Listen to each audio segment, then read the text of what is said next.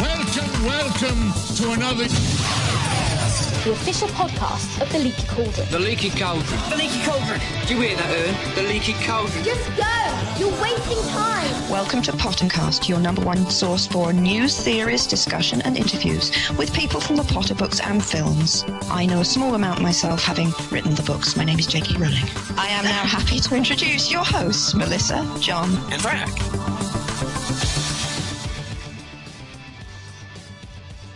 Welcome to Pottercast 213. I am Melissa Anelli. I'm here with John Noe and Frankie Franco. We are from Ooh, we are from the leading Harry Potter fan site, The Leaky Cauldron, and we are here for yet another week of Harry Potter news, theories, discussions, and all that stuff. What's happening this week, John? Oh my gosh, we've got so much happening this week, and we are doing it all live. Perhaps watching it, you weren't here for this. So if you want to be here for this, you can come to livestream.com slash pottercast next time you see the announcement on Leaky. Uh, but for this show, we have the return of your Potter pundits. Yeah! We're actually not here live this week, sadly. We haven't figured out a way to do the pundits live. But they will be here on this show. And uh, in addition to that, we have a bit by bit the return of the bit by bit and uh, a really cool part of the book too back when the kids get captured at the malfoy manor and dobby something sad happens to him i won't spoil you um, but yeah then we're wrapping it up melissa All right. Well, thank you guys, and thank you for downloading this episode of Pottercast for the very first week of January of 2010. Let's go to the news. cool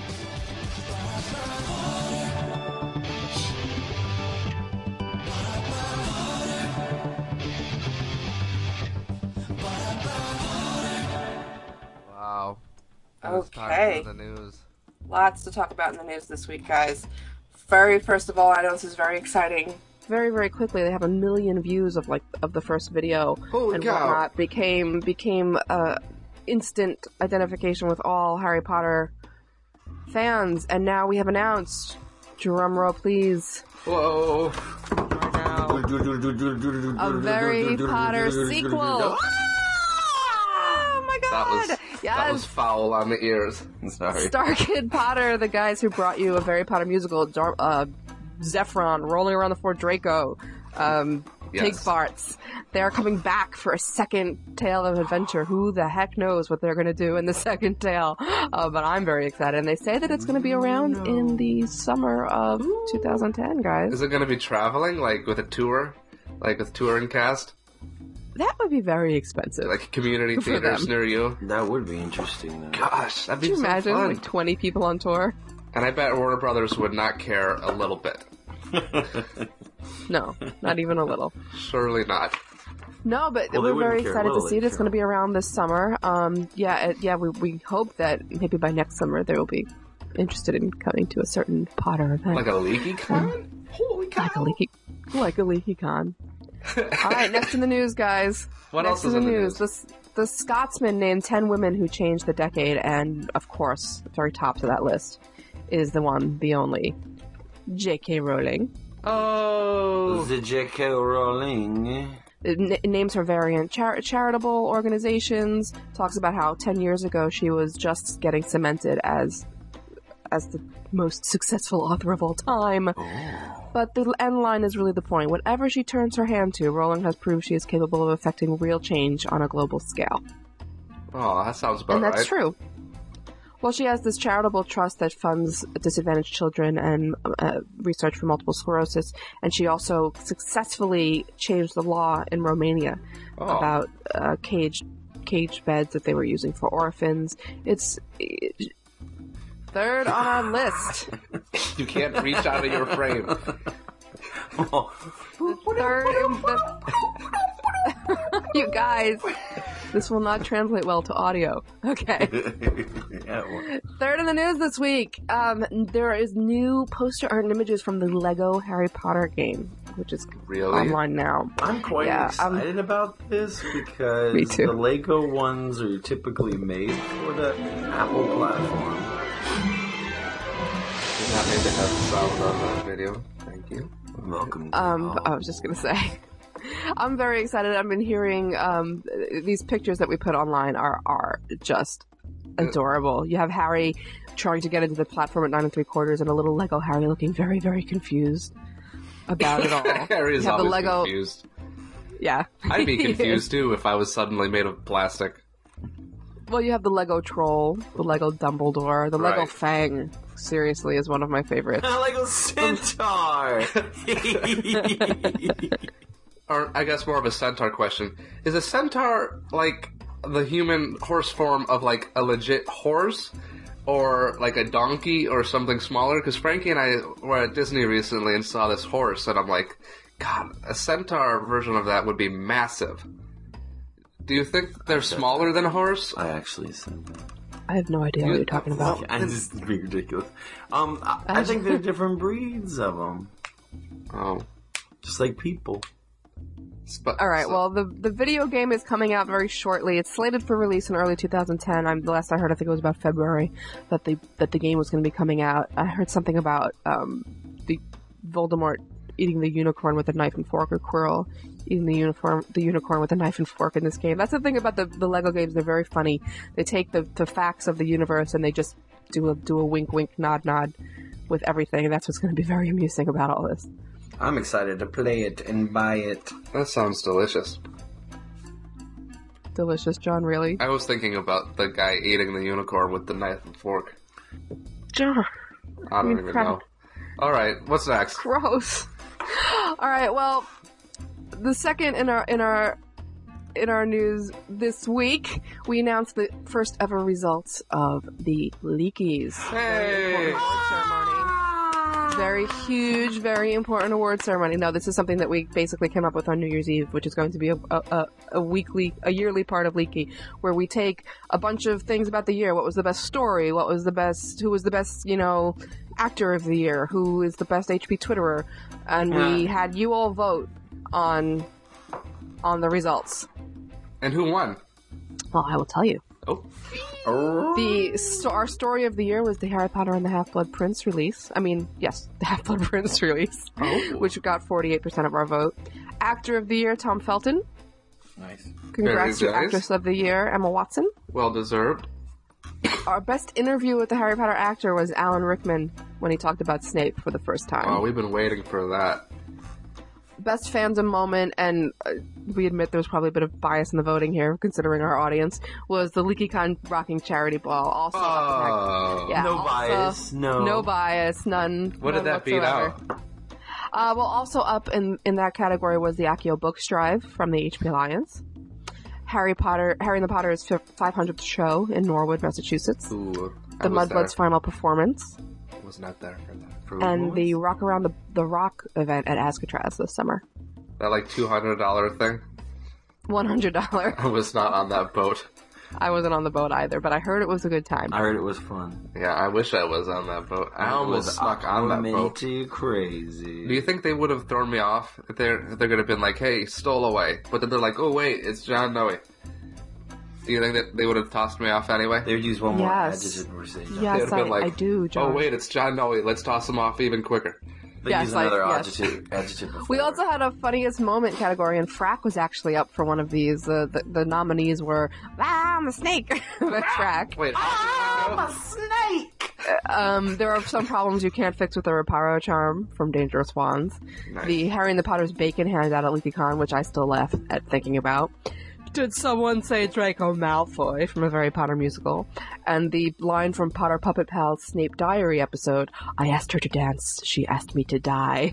Um, of course, the Harry Potter musical one. With How many percentage did I get? 38%. And Frack, Oh. you got, I will tell you, as of this moment, two percent. 18% of the vote. Nice, respectable. You were third. You were Half third. the winners. After the Puppet Third, Pals. and I'm Frankie Frank on the third. Your stock Oh, is see, there you rising, my friend. Best dressed at a premiere with Emma Watson at the UK premiere when she wore I that beautiful vintage dressed. gown. No, you weren't up. No, it that. was one of the people who were at the, like, you know, actors and people. Uh, best dressed at a magazine, Emma Watson won that one for her, uh, I think it's pronounced Versus. The, they do, no, it's VS magazine. It's like her versus something. It's their, I don't know, it's their thing. I, Like I'm hot or not not now. No, John. Oh. Not at all like Hot or Not Duck. What? What? What? What? A favorite HP video of Harry Potter musical. Favorite Harry Potter Twitter. Wow. Tom Felton beat out J.K. Rowling for What happened to Lost in New York? favorite Well, Harry oh, Potter she- Twitter. She Oh, we didn't put Lost in New York on How could list. Lost in New York not be nominated? Well, That we was like the. Mashables top web video of the year. Yes, it was. Anyway, moving on to Harry Potter Twitter. Tom Felton beat, beat out J.K. Rowling, though I think if J.K. Rowling had tweet tweeted more, we probably, you know. Yeah, because J.K. but Tom Rowling, Felton is a wonderful she Twitterer. really tweet. She just told us she wasn't going to. Tweet. What if Joe tweeted once a month with one word from her next book each month? That would stink.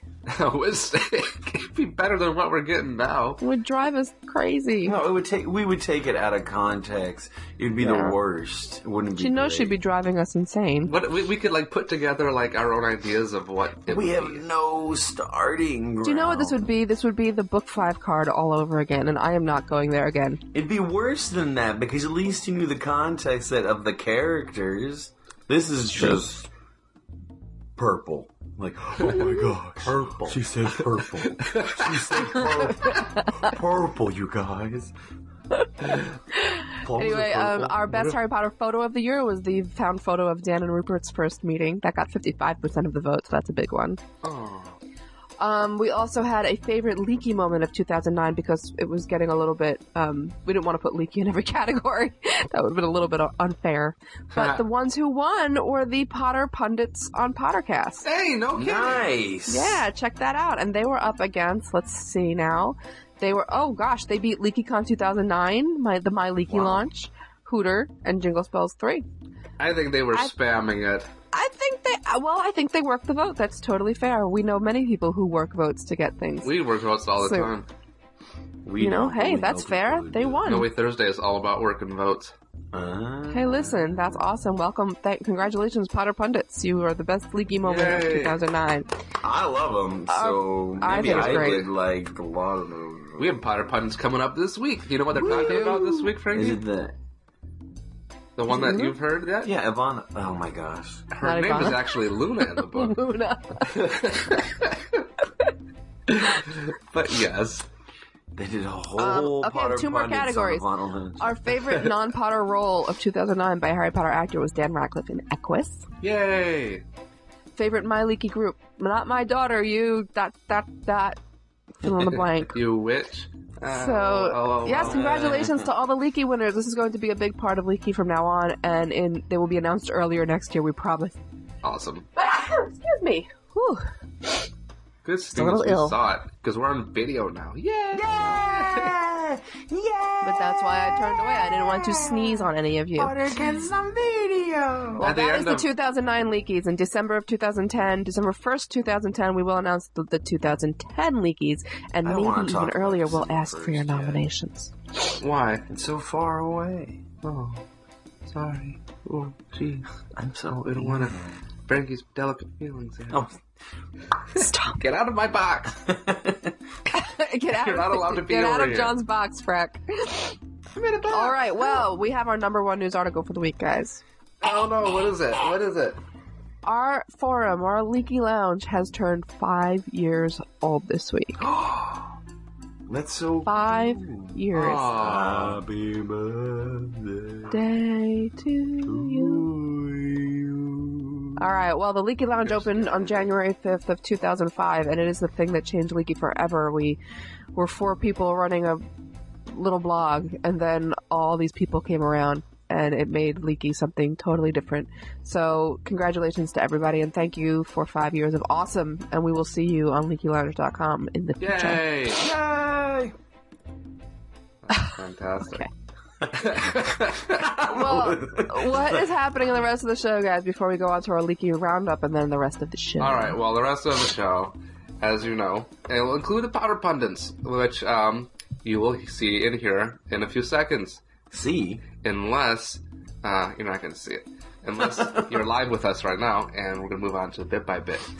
And after that, we wrap it up, and uh, that's the end of the game.com. Doc. All right. Well, we have a little bit of leaky roundup to do before we go on. Leaky roundup is our weekly leaky roundup. roundup. Do you have the, the audio, John? You know, I, I would if it was on the wave that we were going to do that. Oh, come on. Leaky Roundup. All right. Well, the, the Christmas here's our leaky roundup. The Christmas issue of the Quibbler is now out. It's our wizarding publication that brings you all the news you won't find anywhere else. This issue features an exclusive report on the plight of the Christmas elves. Warning is about about giving magical creatures as pets. Reports of numerous violations of the International Secrecy Act, puzzles, advertisements for your favorite wizard- wizarding businesses, and much, much more. Gallery Cast episode 78, the Christmas episode made by our lovely gallery people, is live and available through all the usual sources, including iTunes. There's Filks and Wizard Rock, a mini guru chat on the visit to Godric's Hollow, and a special treat in the form of our our gallery gurus reciting a visit from Dumbledore, in which we, they told the story of the theoretical visit from Dumbledore to the Dursley household on Christmas Eve of Harry's sixth year. Aw, With all due wow. apologies to Clement Clarke Moore, they say. also, Fantastic. also, you can join the Crafty Witches and, and Wizard. we have one wizard now, so it's Crafty Witches and Wizard in their latest craft along. Make your own Weasley family clock if you've always wanted to do that and give a hand at crafting, but have feared the results. This is the perfect chance to sharpen your scissors on a beginner beginner level craft. We have a little congratulations to our first featured crafter of 2010, Overcast. Overcast Yay. is an exceptionally talented crocheter and knitter, and we are very excited to feature her. We're also accepting nominations for our February featured crafter of the month through January 15th at midnight. Please send in the name of your favorite crafter of all things Harry to crafts at leakynews.com before the deadline. That's crafts at leakynews.com. Fantastic. So, And hold on. and vote for Leaky. Hey, Henry, what's holding you up? Let's get on with the show. We can't hang around here all day. Leaky Roundup. Well, it's about time. I cannot wait to make All right, little that was video not versions leaky of roundup. all of our bumps. Okay, can we move We on? We can draw cartoons of them. They'll be like, oh, I want to see like you on like a cartoon horse, like ride up, and you're like, and like, Leaky Roundup. and then like you run off. Let's do it. Okie dokie. Can we please go on to the rest of the show? Let's bring on some Potter pundits. Potter pundits. All right, well, let's get to it.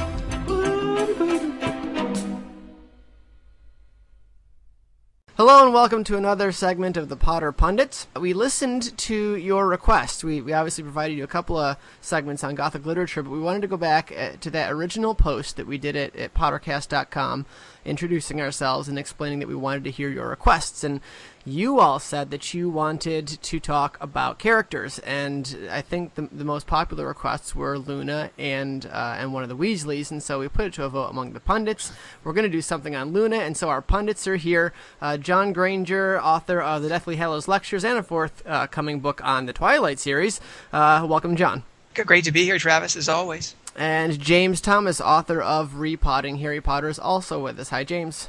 Hi, how are you, Travis? I'm doing well, and I'm, of course, Travis Prinzi, author of Harry Potter and Imagination, and we are here to talk about Luna Lovegood, one of the most loved characters of the series, who I think most people will agree didn't get enough page time uh, for, for obvious plotting reasons and such. But let's begin with, with what page time she got. Uh, let's just start by talking about favorite scenes. What are your guys' favorite uh, Luna moments in the series?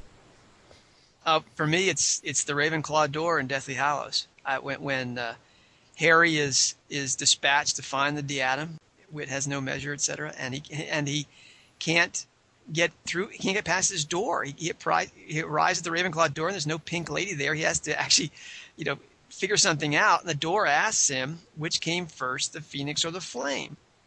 Now, this is this is a you know a chicken and the egg question from the magical world or whatever, with, with all sorts of esoteric hints to it in terms of, uh, you know, it's, it's sort of like uh, Romans one twenty.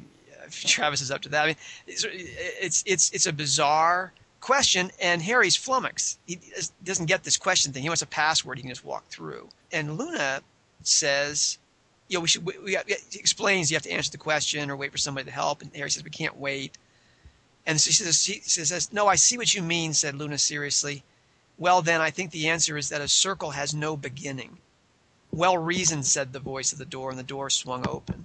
Now, that, it's going to take us half an hour to unpack that answer. But what I love is that Luna is just kind of offhand with this esoteric wisdom, which is penetrating, profound, insightful, and yet a throwaway, almost a comic throwaway.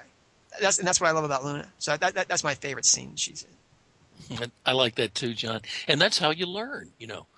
Never mind that every second is precious and it's a matter of life and death. That's how you learn. Not an My fa- class, by the way.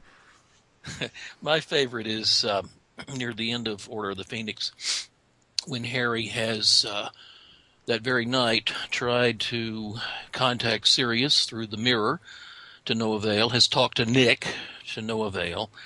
And then I love the fact that uh, he rounds a corner and comes across Luna quite unexpectedly. And Luna is posting the request for her uh, stolen items to be returned and and has that wonderful conversation with Harry, which has has a lot more to do with just items that have been lost and that will be returned to us in the end.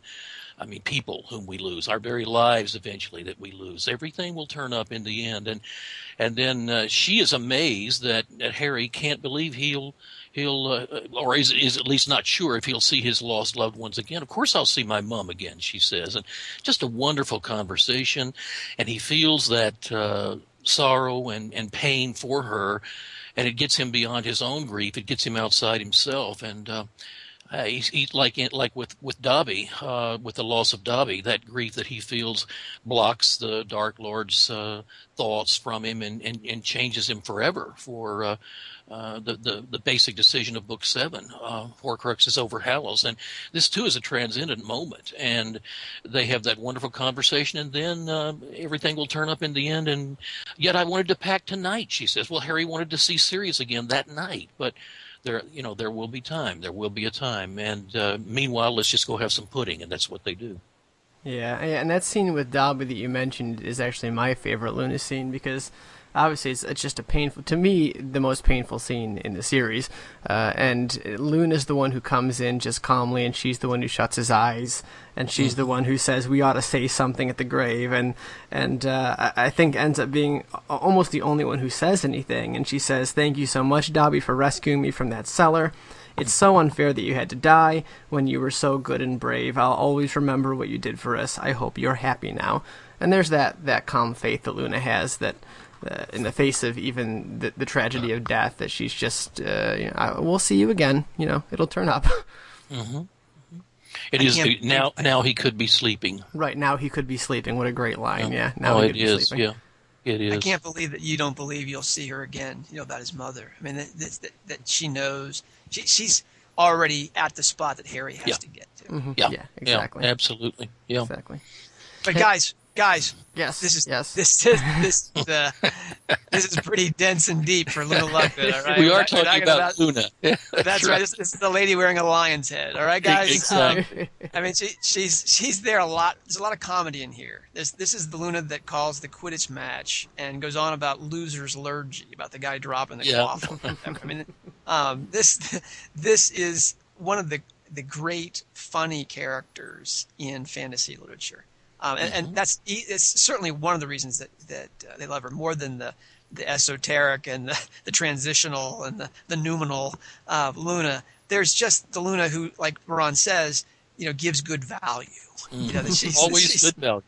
That's she she, she is there um, for the laugh and for the uh, turn your thinking upside down moment or appearance in the books. Uh, and That- that's first- really what I like the way Rowling turns us upside down with regard to Luna. I mean, uh, we we see her reading upside down, but she's not. She's reading right side up for what she's reading. You know, Yeah. uh, she has to turn the book upside down to read it the right way. And uh, one of my favorite quotes from Walden uh, near the end of Walden, when Thoreau says, uh, "Some people can't tell the difference between a half wit and a wit and a half." Some people don't know the difference between someone who reads upside down and who reads the right way. You know, we have to learn to read her, and uh, I think we all pick up on it pretty quickly. And she's a delight to read. yeah Well, and, and, and that's, that's that's a good point because I mean, I think most people when they when they uh, think about Luna, their first impression is is Hermione. So it's kind of a, a skeptical. that, yeah, you can do yeah. better than that, Harry type thing. And yet, when we think a little bit more and we review the books and see where she she comes up, I mean, we hear about her first in Goblet of Fire when they're about to head off to the Quidditch uh, World Cup, and we meet her in Half Blood Prince. But uh, when she she appears in Deathly Hallows, she actually she pulls Harry's uh, fat out of the fire there with that moment when he can't conjure a Patronus, and she appears, mm-hmm. you know, mysteriously yeah. to pull him through that. And, and in the battle at the uh, the Ministry, she's heroic. I mean, she, she she's she's there and and in the best of Dumbledore's army. I mean, she is. There's there's great great depth to her as in addition to the comedy and, and the fun. John, you mentioned the uh, the mention of the Lovegoods in Goblet of Fire at the uh, World Cup. Uh, they had already arrived. They had been there for a while. I, that is the first reference to the Lovegood name, I take it, in the series, isn't it? I think in so. Goblet of Fire. Yeah. Uh, I've always wondered what their tent would look like, by the way.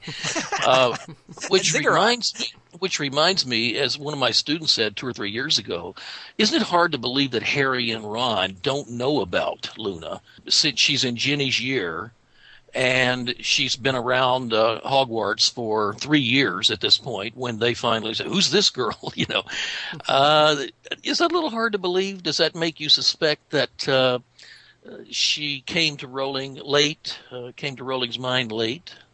She's a mythic character. Yeah, definitely. and and this personality because uh, it's difficult to get a mythic character and be believable and admirable and someone you relate to until you have enough engagement with the story. Otherwise, he's just kind of she's like a it'd be like a ghost appearing in a detective novel. Mm. He's like, wait, this doesn't belong here. Um, yeah. Until you're thoroughly engaged, this otherworldly sort of noetic intelligence appearing on the scene is is going to seem just I mean a little too loopy, a little too loony. She appears instead uh, in person, in the flesh, in the darkest night of the book in Order of the mm-hmm. Phoenix, and we're so that's such it's such a gritty, gritty book with Umbridge and the nightmare of Harry's you know dissolution and breakdown. That Luna there appears a little bit like you know the moon in the sky in the middle of the darkness. I mean, she sees the light there. Um, she appears at just the right moment where she's believable because the, the novel is so gritty and realistic and naturalistic. You know, it's, it's sort of uh, you know Northrop Frye. It's the it's the allegory of experience. So you this is stuff that you recognize, the pain you recognize from high school, or whatever. Um, and that in that spot, the mythic character works the way it wouldn't have worked in Goblet or Prisoner. Your mentioning of, of the ghost and the detective story, I think, is interesting because if you think about when uh, the member of the Baskerville family showed up to Sherlock Holmes and said, "Look, I think this other detective is actually better than you," uh, and you know Sherlock Holmes gets all offended, but but I came to you because you're someone who's not uh, you're not going to rule out a supernatural explanation for something. Mm-hmm. And isn't that what Luna is? I mean, Luna is the outside explanation. She's the one who believes a bunch of weird stuff. She's the fairy tale character for the wizarding world itself, which is already magical. You're the Fae. You're the Fae expert here. Can you really put Luna in the context of English literature here? I mean, I, this this yeah. I think it's important to do so. And my thesis on Luna is that Luna is to the Wizarding world what the Wizarding world is to us, in a sense. Uh, you got to kind of back up a little bit and think about what the fairy tale is. And I always go to, to great thinkers like Chesterton and Tolkien and Madeleine L'Engle who talked about the fairy tale. Who all believe that fairy tales are absolutely necessary for adults. They're not just for kids. And Chesterton, in fact, would argue that they're more necessary for the grown up than they are for the kid. I mean, he talks about how you know the, the three year old uh, is told that a door is opened and is just full of wonder and excitement. Oh, the door's open. Somebody opened a door. But the 12 year old has to be told that the door was open and there was a dragon to have any kind of excitement because we lose very quickly lose our wonder about the world. And Tolkien would say that one of the great gifts of the fairy story is recovered sight that you you go into this magical world and you're able to sort of explore the stuff that's going on in our own world in this magical setting and come back remembering now as Chesterton said that the world is a wild and startling place rather than this sort of mundane thing that we go through in our daily existence. Well, the question then comes up what does a magical world do for that? I mean, are they just all full of wonder? Well, no. I mean, you look at the Wizarding world, and it's it's got its own version of mundane. It's got its own version of its own daily business, and it's not all that excited about the world around it, and, and thinking it's full of wonder. And so, so what do you do? Well, you, you you got a character like Arthur Weasley, who is eh, eh, for him the Muggle world is the fairy tale or the fantasy world. Uh, he's playing around with spark plugs and cars and all sorts of stuff. And so you, you can have that sort of thing. And there's this great story by Neil Gaiman where he uh, there's this guy set in this fantasy world and he's struggling with what to write, whether he's going to write some realism, and he finally decides to write fantasy. And it turns out that fantasy is about briefcase and business suits and business meetings and that kind of thing. so you, you could go that way, but it doesn't work in the wizarding world because there's this political issue where the wizarding world is in hiding because they were oppressed by muggles. And so eh, most of the wizarding world, apart from the weird people like Arthur Weasley, aren't going to look at the muggle world and say, yeah, that's, that's a fantastic world. That's full of amazing things that we're not used to in our daily life. So what do you do? Well, Rowling came along with the Tales of Beedle the Bard, and in my opinion, the only story in that that is is somewhat, and they're all great, but the only story in that collection that's somewhat boring is Babbity Rabbity. And the reason that it is, compared to the other stories, which I which I love all of them, is that Dumbledore says in his commentary, it's really the only one that for the most part follows the laws of the already existing magical world. So the other four stories, which I which I think are fantastic, all have magic, but it's a different kind of magic than the Wizarding World would normally encounter. So they still need that sort of different world to step into, mm-hmm. which is the gift of the fairy tale that, that Tolkien says is so important. Well, Luna is that on a daily basis for everybody who knows her. I mean, she believes weird stuff. She believes crazy stuff, nargles and, and that sort of thing, yeah. and Wrackspurts, and she seems crazy to most people but you know you can pick on her belief and stuff that she can't see all you want but she's the one like we said who steps into the scene where death has happened and can bring calm and peace to that situation. She's the one who has faith that it's all going to be well in the end.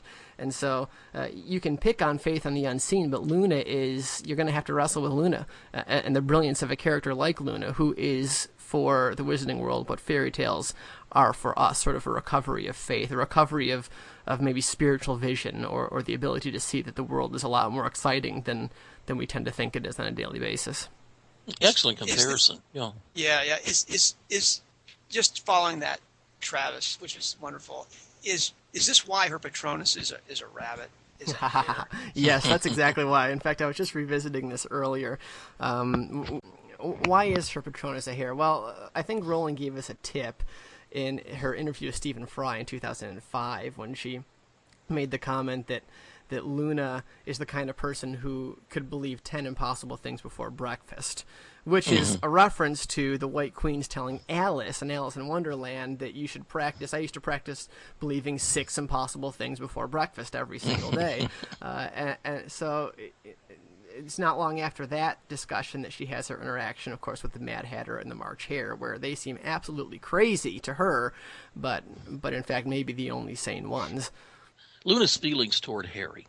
Think back to the mistletoe, and Harry jumps out of the way, and it's a good thing because there might be nargles there, you know. and think back to how she reacts when he asks her to go to Slug's party and then the uh, reports from others about how thrilled she was, how excited she was, and so forth. Um, Luna's a girl. Luna, Luna's human. She's not totally lunar. You guys ever had any thoughts about uh, her her fantasizing maybe about Harry? Did she really want to be kissed? You can probably find plenty of that in fan fiction. Yeah, yeah. I've, I've never looked, but No, I, I, I, would I would disagree. I, I, Luna, and, and, the reason I disagree are on two two counts. One is the scene in the Lovegood Ziggurat when Harry goes to the to her bedroom to find out what's going on. Really, finds out she's not there and sees the ceiling where the mm-hmm. friends are all bound with these golden chains or whatever. Um, she uh, certainly she's human and certainly she's, she's excited about Harry and this and that, but that scene where all of her friends are joined with these golden links with the sort of light and illumined point to the importance of her name. Uh, where Luna is is really a mythic character. Again, she's and it's not so much that she's just goofy; it's that she belongs to a different sphere. And, and for that, you've got to you got to get to Rowling's medievalism here. I mean, she's you know the Muggles are a point to the Muggletonians. That basically the whole medieval world, the whole magical world, is a pointer to these 16th and 17th century radical Reformation characters, or whatever. And those people, like the magical world, see the world in in basically three layers. You have you have the uh, the terrestrial world, which is fallen, is the earth, is, is subject to change um, and degeneration. And then you have the lunar sphere, which is transitional, and then the world beyond the moon, which is uh, ether and perfection and the music of the spheres, etc. And that that lunar sphere, that boundary between the ethereal and the sublunar and the fallen, is the perspective that Luna brings to the story. She's this this otherworldly character that always seems to be goofy to them, but she's almost like an icon. She's the thing through which you see and through which these, these otherworldly reference shine through, just like the moon in the darkness again. Uh, and Luna, consequently, doesn't really bond with the character. She doesn't dance with anybody. When right. she appears, she dances alone. Yep. that's right. When she comes to the wedding, uh, she arrives. First of all, she doesn't arrive as as the moon. She arrives really in solar colors. She, she Yep. arrives in, in the Yellow. golden thing. She basically she arrives as the resolution of contraries at the wedding. She's both solar and lunar, and she dances alone and beautifully, giving good value. Yeah. Um, and that is really the in the beginning of that book. That's the pointer to where Harry has to arrive at the end. Um, he has to arrive at that kind of of resolution of contraries, which, which in a way she's the foil to Hermione. We can talk about that later. But no, I, I don't think I don't think she she uh, she wants to be Harry's uh, girlfriend or this and that. I think that it, it, this may this may upset fandom, but I, I, I really was almost disappointed when when uh, Rowling assigned her a mate. You know, I thought, well, you know, she's she's uh, she's so far beyond any of the other Newt, characters. Newt's, gra- Newt's grandson, right? Yeah, you're right. Newt, Newt Scamander's grandson. Just- yes, well, he, he, he he's ready to deal with fantastic beasts. That's right. Travis, what do, you, what do you what do you what do you make of that? I mean, she's got an alchemical meaning as well, but the I think the first uh, meaning that Luna obviously has, because her name means the moon, her, her first name has to be astrological. I mean, the, Yeah. the first the first thing there, and that that that gets you that lunar sublunar distinction. That she, uh, as you said earlier about uh, Faye, she's a- wonderful thing. She's a, a light shining in the darkness. Yeah, absolutely. And I think, you know, I think to support that even more, I'd want to kick it back to you, actually, in the connection that you made with uh, Elizabeth Goudge's story. If you're Well, talking yeah, about yeah, moon imagery, I mean, we should be talking about that, and that's that's your area right there. Right, the little little white horse that I talk about in Harry Potter's bookshelf. I mean, Rowling points to that and says it was her favorite story, etc. And then it was almost it was almost a, a template for the books. It's kind of a little mysterious when you read it, except for there's that there's there's Sir Benjamin Merriweather, the the solar Merriweather, and then there's Loveday Minette, who is the the lunar thing, and and, clearly the the Lovegood part of Luna's name is a pointer to Loveday Minette but you know, she appears at the beginning of the uh, the alchemical crisis of the book. She appears at at, at uh, in, in Order of the Phoenix and the nigredo. And, and James's point, uh, his favorite scene, where she's she's that transition between the black novel and the white novel, where she helps him through that stage. That's what that's what Luna means. Luna is is the uh, the white stage of the alchemical work. Luna and Lily are kind of uh, alchemical signatures for that that white stage, and and she is that person. She is this uh, place of purification where all the real changes in the story that have to happen for Harry to be prepared, that they'll be revealed in the crisis to finish. Those happen in Half Blood Prince, which is where she makes her, you know, her, her really her biggest appearances. Um, it's, it's where she's Dumbledore's army. This is where she's Harry's date. She's, I mean, that that uh, that book is Luna's novel the way it is Albus Dumbledore's. It's, it's of the, the white book of the series. Luna, Luna never lies. Almost every significant character in the entire series tells a lie, great or small, for good or ill. But uh, Luna never lies, does she? I can't think of a single instance. No, No, and you're, and you're absolutely right. Uh, you know, Dumbledore on down, everybody. Yeah, everybody Yep. lies. Yeah, but Yep. Luna just And bla- some- even when it's some- uncomfortable, Luna's telling the truth. Yeah, absolutely. Yeah. because because she's she's fearless in the sense that she's not really of this plane. I mean, it, it- she's Yeah, And, and the thing that everybody else takes as kind of their marker and reference, fear of death. She embraces death. She's looking Mhm. forward to meeting the people on the other side of the veil. Mm-hmm. Of course, Um, I'll she's- she- she- again. Yeah. That's, that's right. She has a confidence about the the the uh, the fabric of reality, and that she's a part of it, and this will continue beyond this sublunary sphere that she happens to have dropped into. Um, that that that uh, why lie? Um, th- there's.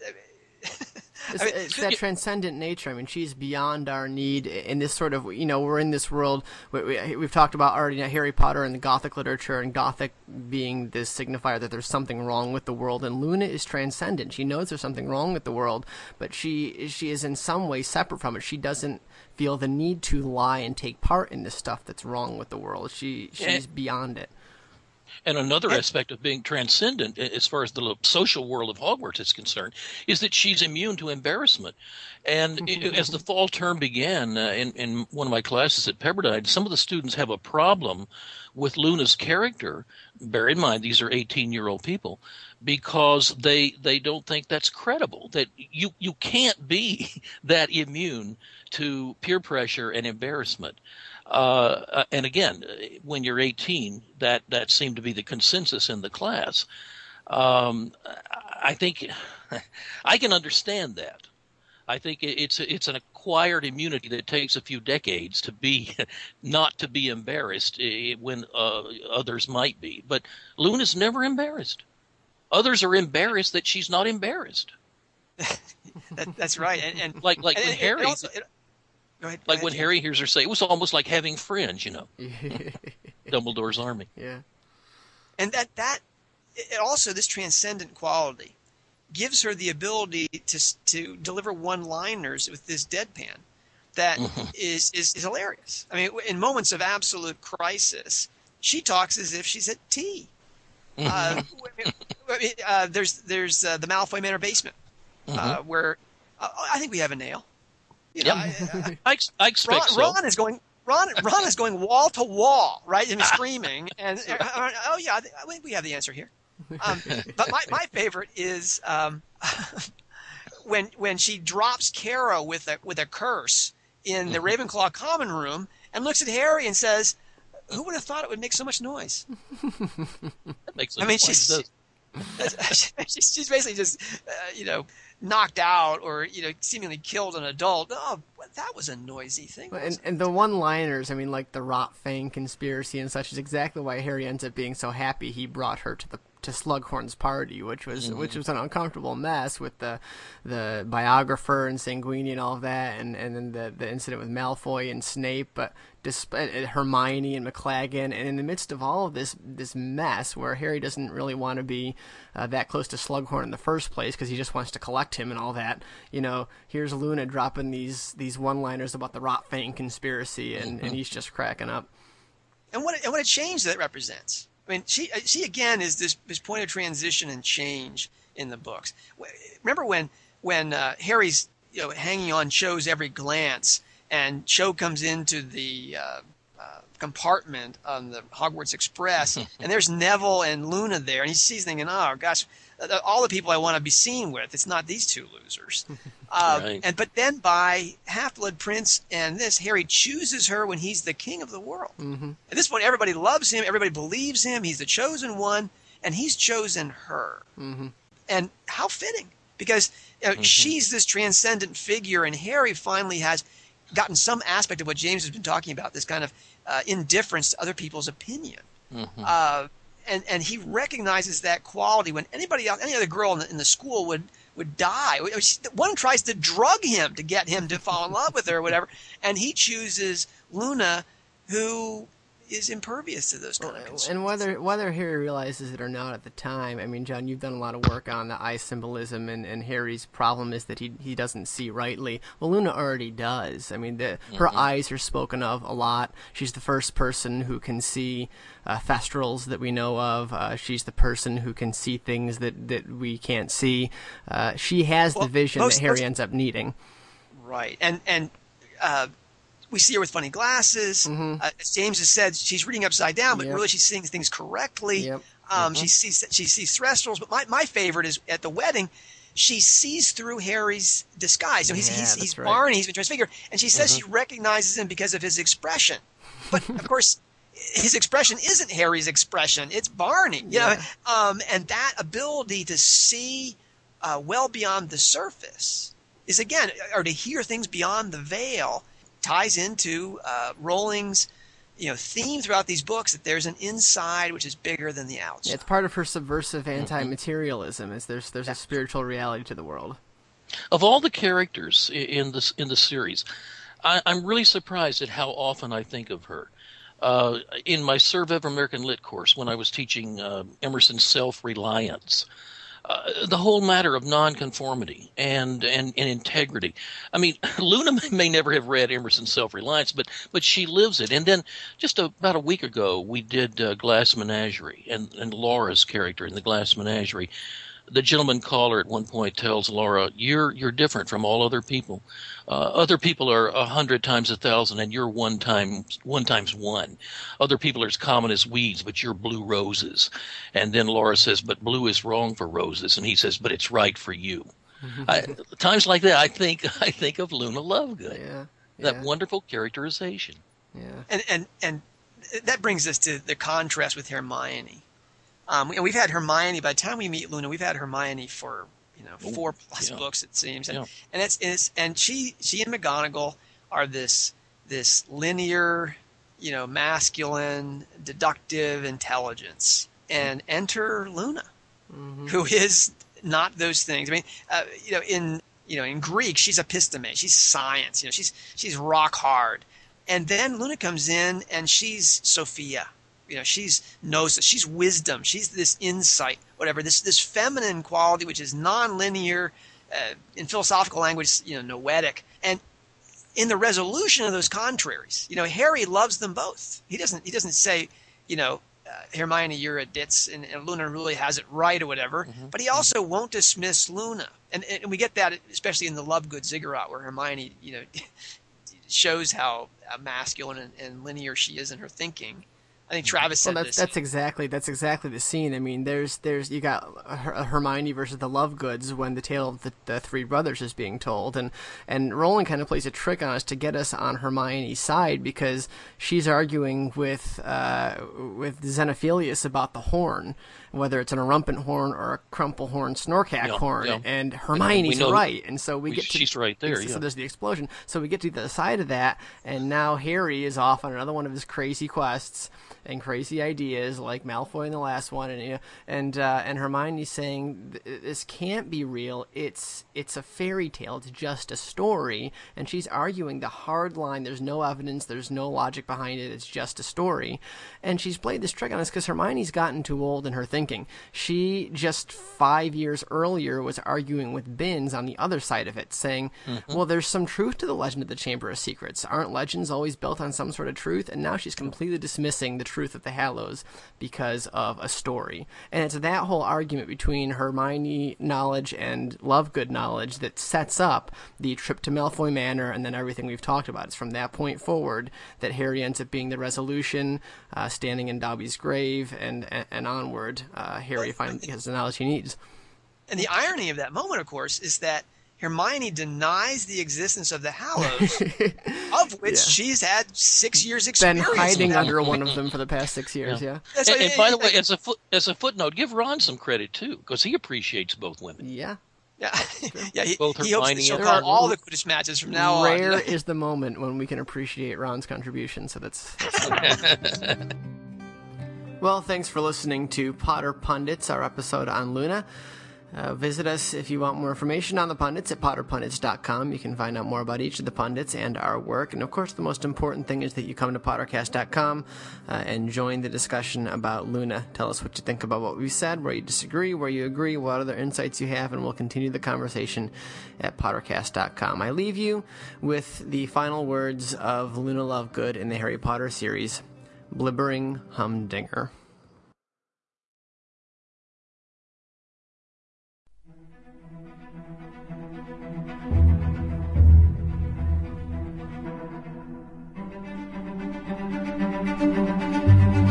Here we go. So, here we are, bit by bit. You guys, we are taking Deathly Hallows Yeah. a bit at a time. Bit. very Guess small what bit, bit we're a at now. Frankie? Do you remember? Bit. The mansion. Malfoy. What man. chapter number is that, Frankie? I don't know the chapter number. Alright, it's chapter 23. Then why make me look stupid? Because I had an opportunity to. uh, anyway, uh, chapter 23. And we are taking the very first half of that chapter, and it is the part where we pick up um, and, with uh, the gang, and they're about to get captured. And just because we can, we'll play you a quick little clip. And lastly, your pretty little friend. Ooh. The relish in his voice made Harry's flesh crawl. Easy, Greyback, said Scabior over the jeering of the others. Oh, I'm not going to bite just yet. Ooh. We'll see if she's a bit quicker at remembering her name than Barney. Who are you, girlie? Ooh, this is creepy. What's happening here, you guys? One of my favorite parts is how Hermione, like, she does the stinging charm on Harry. It's just, she's so smart. The what charm? The stinging charm. What does that do, Brandy? It makes Harry's face swell. Oh, that's right. Yeah, they're like, "What happened to you?" And he's all, What did you call it? A stinging charm? Stinging charm. It's not called a stinging charm. That's what they refer to it as because his face swells up as if he was like stung by an insect. "Oh, Oh, I didn't even. I totally missed that. That it was like an actual stinging charm. I thought she just glamoured him so that he was distorted. No, because it hurt and his face swole up. Yeah. I just remember that because when I was a child, I u- be used to. I used to be allergic to um, bumblebees, you used to be allergic to bumblebees." and I would get sick if I got stung and then swell up. Mm-hmm.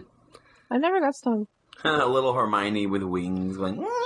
I'm like, Terrible. that'd be a fun drawing. I'm gonna do that. So we meet we meet the the um the snatchers, and they are as vile a bunch a group as we imagined. And they're they're vile and pathetic. They're not even like legitimately talented wizards who Yeah. have like Voldemort. You can't deny he's powerful or talented. Right. You know what I mean? But he's a jerk. But these snatchers are just like riffraff. Like, yeah, Right. I don't know what better to do.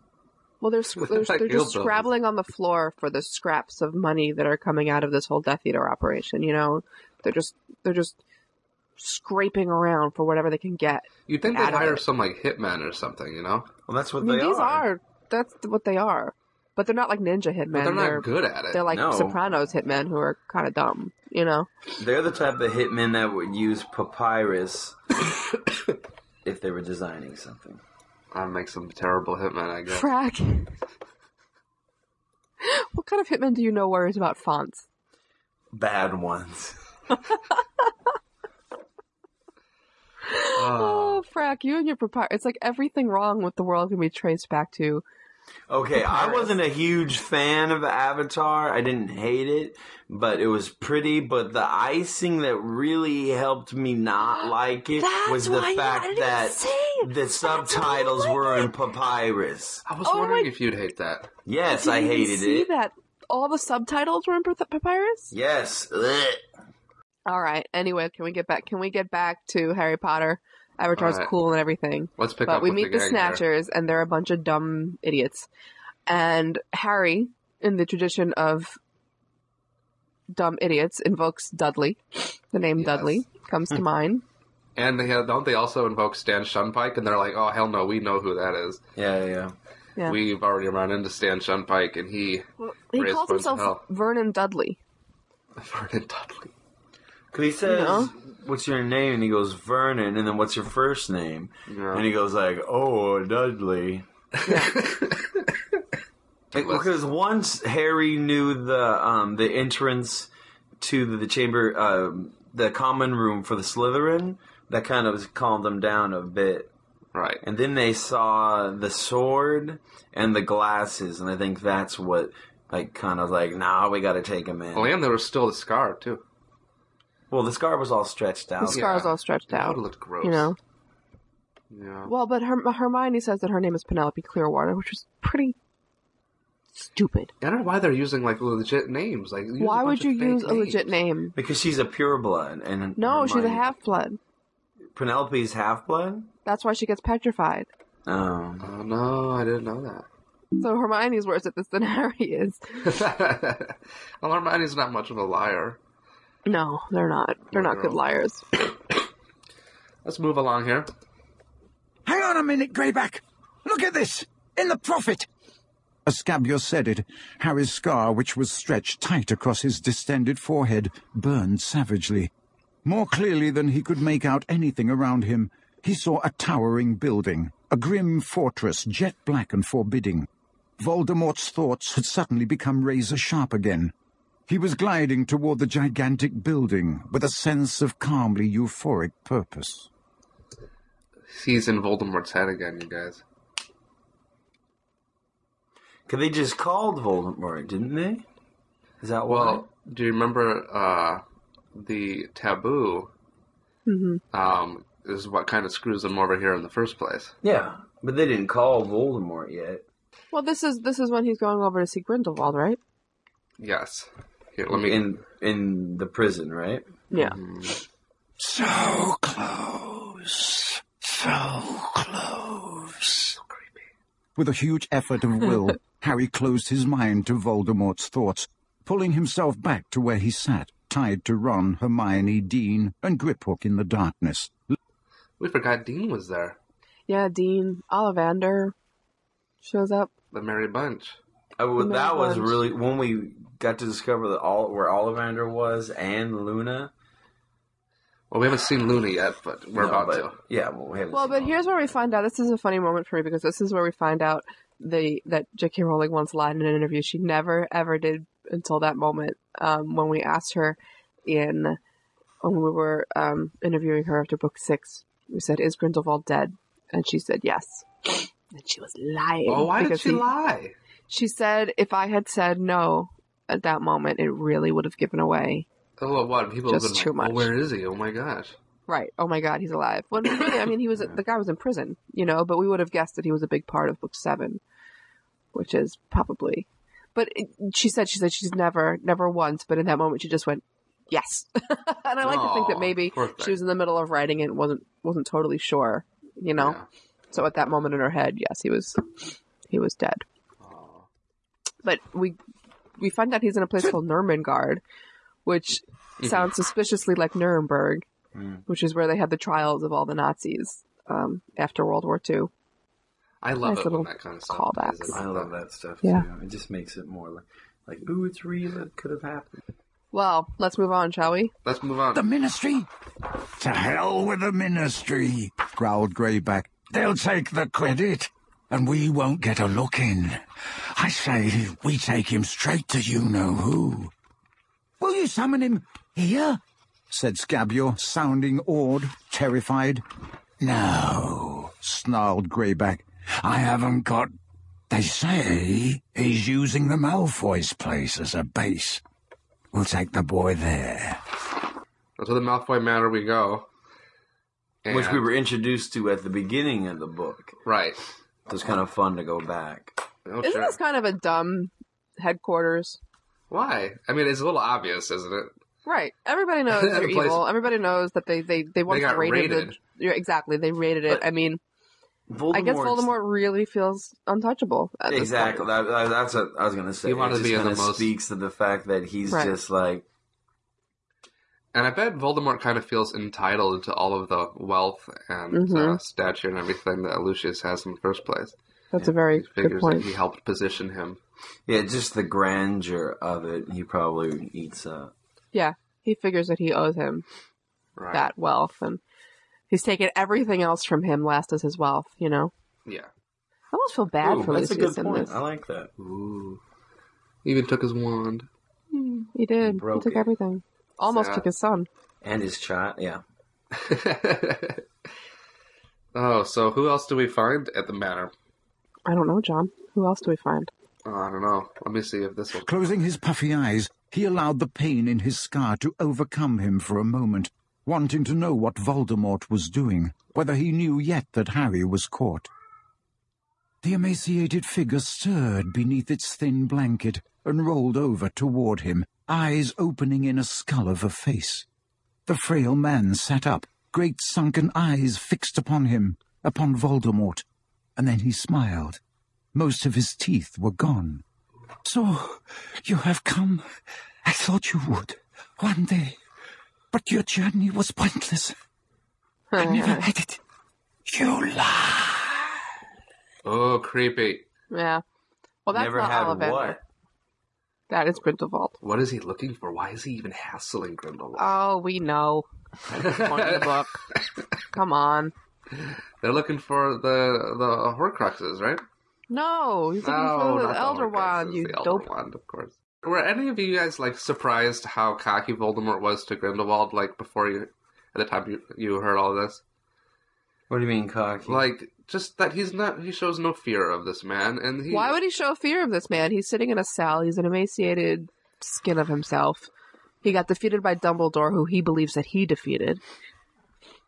Why would Voldemort have anything to fear from this man? No, I mean you'd think he'd have at least a little reverence to the guy. Not He, reverence.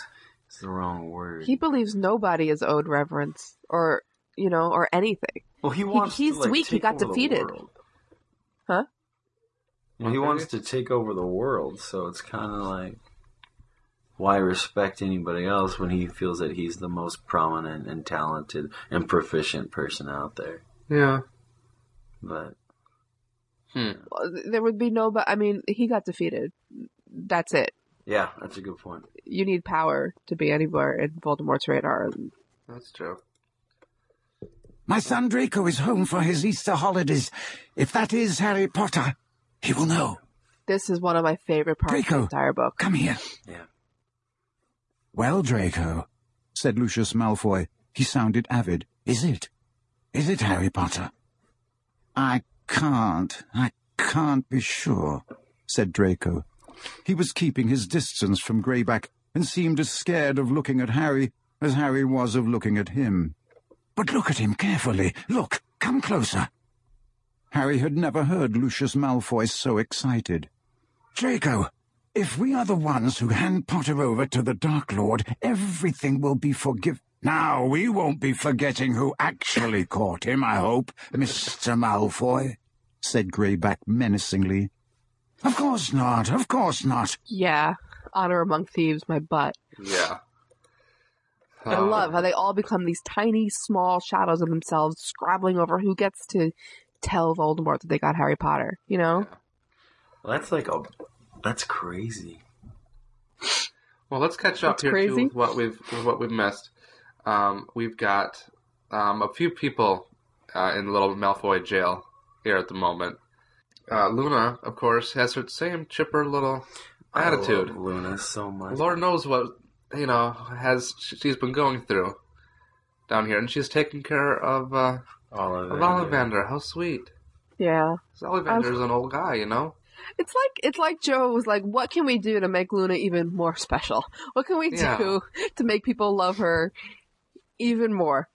I that so we get to this this this dungeon and she's she's just caring for a poor little old man. It's, it's Yeah. she's just how could how can we possibly like Luna anymore? Aw. It's impossible. with the with the we have an she has the nail and all that kind of stuff to get him. I just I love you, John. Eh. By the way, you just put me in the big slot on the video as I started blowing my nose. It's oh, awesome. Oh, you're welcome. Here, I'll Such a pal. Please take me off. Zoom in on Frankie here. Please do. well since I'm zoomed in, I'm going to talk for a second. This scene um, really is what kind of got me wanting Luna to be a wand maker, but then she's not. So I was kind of So- Can we can we talk Oh, for a minute? I know Luna's awesome, but can we talk for a minute about Draco not giving up Hermione and Harry, who he definitely knew it was them? Well, yeah, he had to recognize Hermione and Ron. There's no question whatsoever about that. Yeah. And the fact that he kind of was like, well, I can't tell it's Harry. And he kind of rested on that Yeah. fact. I mean, that, it just, sh- it's the beginning of his redemption, I guess. Well, I don't think he's ever truly redeemed, especially since he's a jerk at the end. But I think redemption for him would have been too much of a stretch without a book based on him. But but Yeah. it's at least at least in, an indication that he shouldn't die. Yeah. You know. What? For, for him, though, like, being raised by a Death Eater, like, that's a pretty big deal relative to, like, his environment. You know what I mean? Yeah. Like, it wasn't that he was being selfish. He had nothing to gain. Yeah. He had everything to lose, in a sense, Yeah. Like socially status wise, in his comfort bubble wise, everything to gain, he would be restored to like, ooh, a Malfoy was something good again by recognizing Harry. But he's still realizing he'd probably just make the world worse by turning Harry into to Voldemort. He was kind of, he was, I guess he was a little more, he wasn't as short sighted. I don't know.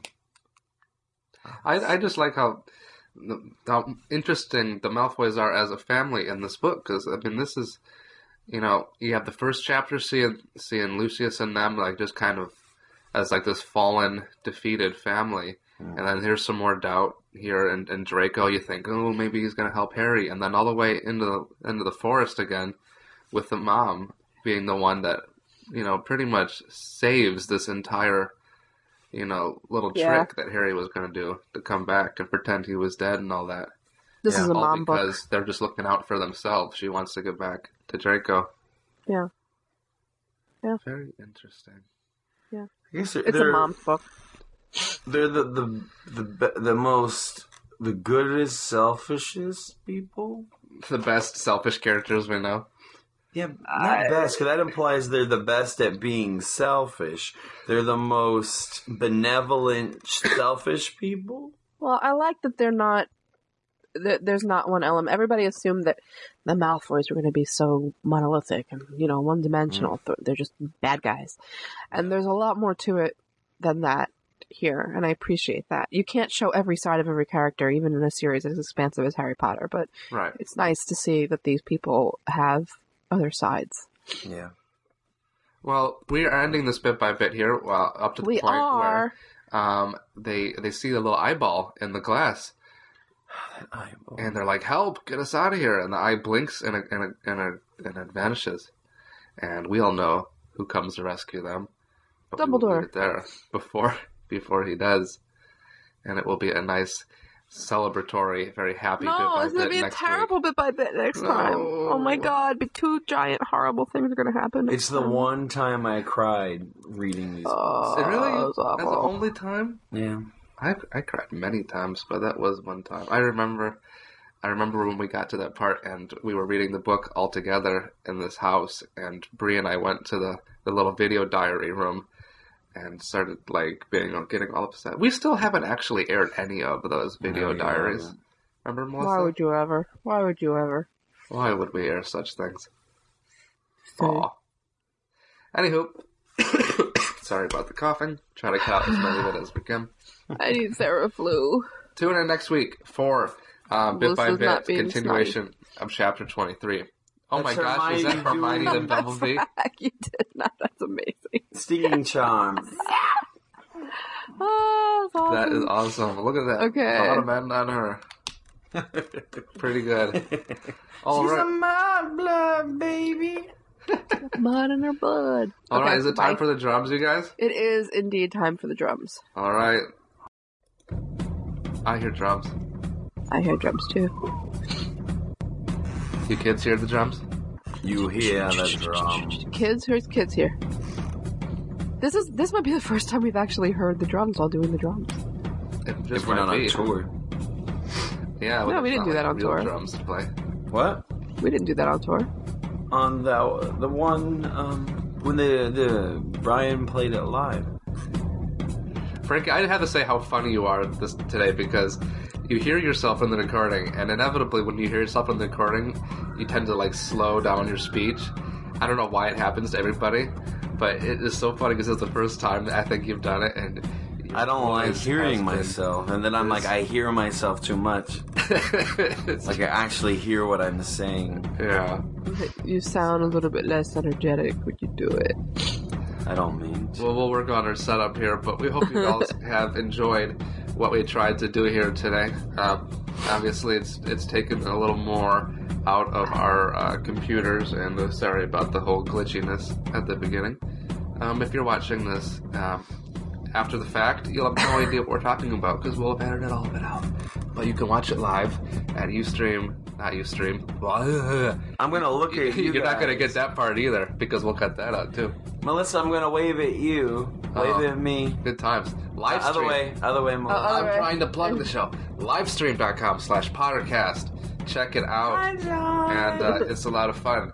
And um, just because all of you guys are in the live stream now, now we will take three quick questions from you, um, mailbag style. Shout them out. The first ones I see in the chat. We'll, Can I, ask, can I ask a question of the chat? Lizzie Kuiper, who is on the way here to New York, is in this chat. You better be in the airport, Lizzie How she Kuiper. doing that? Lizzie, look at Lizzie. This is the scarf you gave me. My birthday. Listen how slow his voice is. The scarf, Scarf you gave me. okay, see you Stop in the beating airport. me up through the boxes. You're trapped in Baltimore. For how long, Lizzie? And you have to mute me from now on because it's too difficult for me to talk normal. Because you're trying to do a hundred things. You're drawing and you're. I always draw when I record. I will. I will stop. All right. So, what are the three questions we're going to grab from the chat? Okay, uh, let's see. Questions. Uh, where and when can I get your Half Blood Prince DVD commentary? Great question. Why the hell isn't it out? Um, It is out. It's not It's on the podcast, published. isn't it? I thought of, I thought I did that, and I did not. No, please do that. We'll do that very soon. We did that a few weeks ago before Christmas, and it was a lot of fun. It's never been up. It's not been up. Lame. That sucks. Look how happy Melissa is about that. Let's zoom in. No, don't zoom in on me. I'm just. I'm. No, I'm just Oh, gross. And every time you frozen zoomed in on me on this live thing, I've, been, I've had a tissue up my nose. So Oh. it's been very, very good recording um, situation Cool. for me. So All right, another question. Oh, all right, we'll take this one just for, just because it'll embarrass me. What are your favorite non-Harry Potter books? If you say Twilight, I'll punch you. Not Twilight. I'm just trying to think of other books that I've read. Kingdom Kingdom Keepers! Yay! Shut up, Frankie. You know Favorite. It's not my favorite, Favorite's but hard, it's man. hilarious. Um, one of my favorites are the Screwtape Letters by C.S. Lewis. Oh, I started reading those. They're really weird. They're, it's interesting. Your taste is Um, weird, Frankie. Your taste is weird. No, they are really weird. Correct it me. is really weird. Um, favorites. That's a really impossible question. The book that I tend to flick through the most is the Edna St. Vincent Millay Complete Poetries. Because she's amazing. Or Podcast vlogs and fitting it in, where did they go? Where did they go? okay, it's question three. Podcast vlogs. I don't know what happened to those. Fading in. We're gonna have more what soon. happened to that. tour happened to Tour happened. the Harry po- uh, Pottercast vlogs. Uh, they'd be inclined to buy the Lego uh, video games. Where Yes, can- I can't where can wait. you uh, buy them at? Anywhere video games are sold? Actually, I think I would probably have more fun on the Lego ones than the regular ones. Oh, I don't know about that. I think, yeah, I think so. I want to buy it. We sell the Star Wars Lego games and the Indiana Jones Lego games in the Apple Store, so hopefully I'm going to get the Harry Potter one there. All right. I don't know what I'm talking Because Oh, parents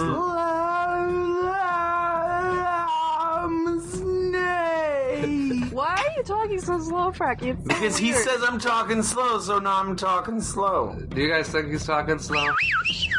What the Leave Hey, what's holding you up? Let's get on with the show. Why is it We leaky can't rounding around up? Here all day. leaky it around him. Well, it's about time. Hey, it's a doodle. How'd she get All right, all right, all right. All right, it's about time to end the show About here. time to no get more the leaky heck roundup. out. So he is. Bye. Until next time, kids, keep twiddling those dials. The next password will be slow motion. Keep each other safe. Keep faith. And yay! Oh yeah. We've missed it. That's I confess myself disappointed. Now, if you don't mind, I'm going to bed. Great Scott, no wonder. Look at the time. Been in Four hours. Spooky. How the time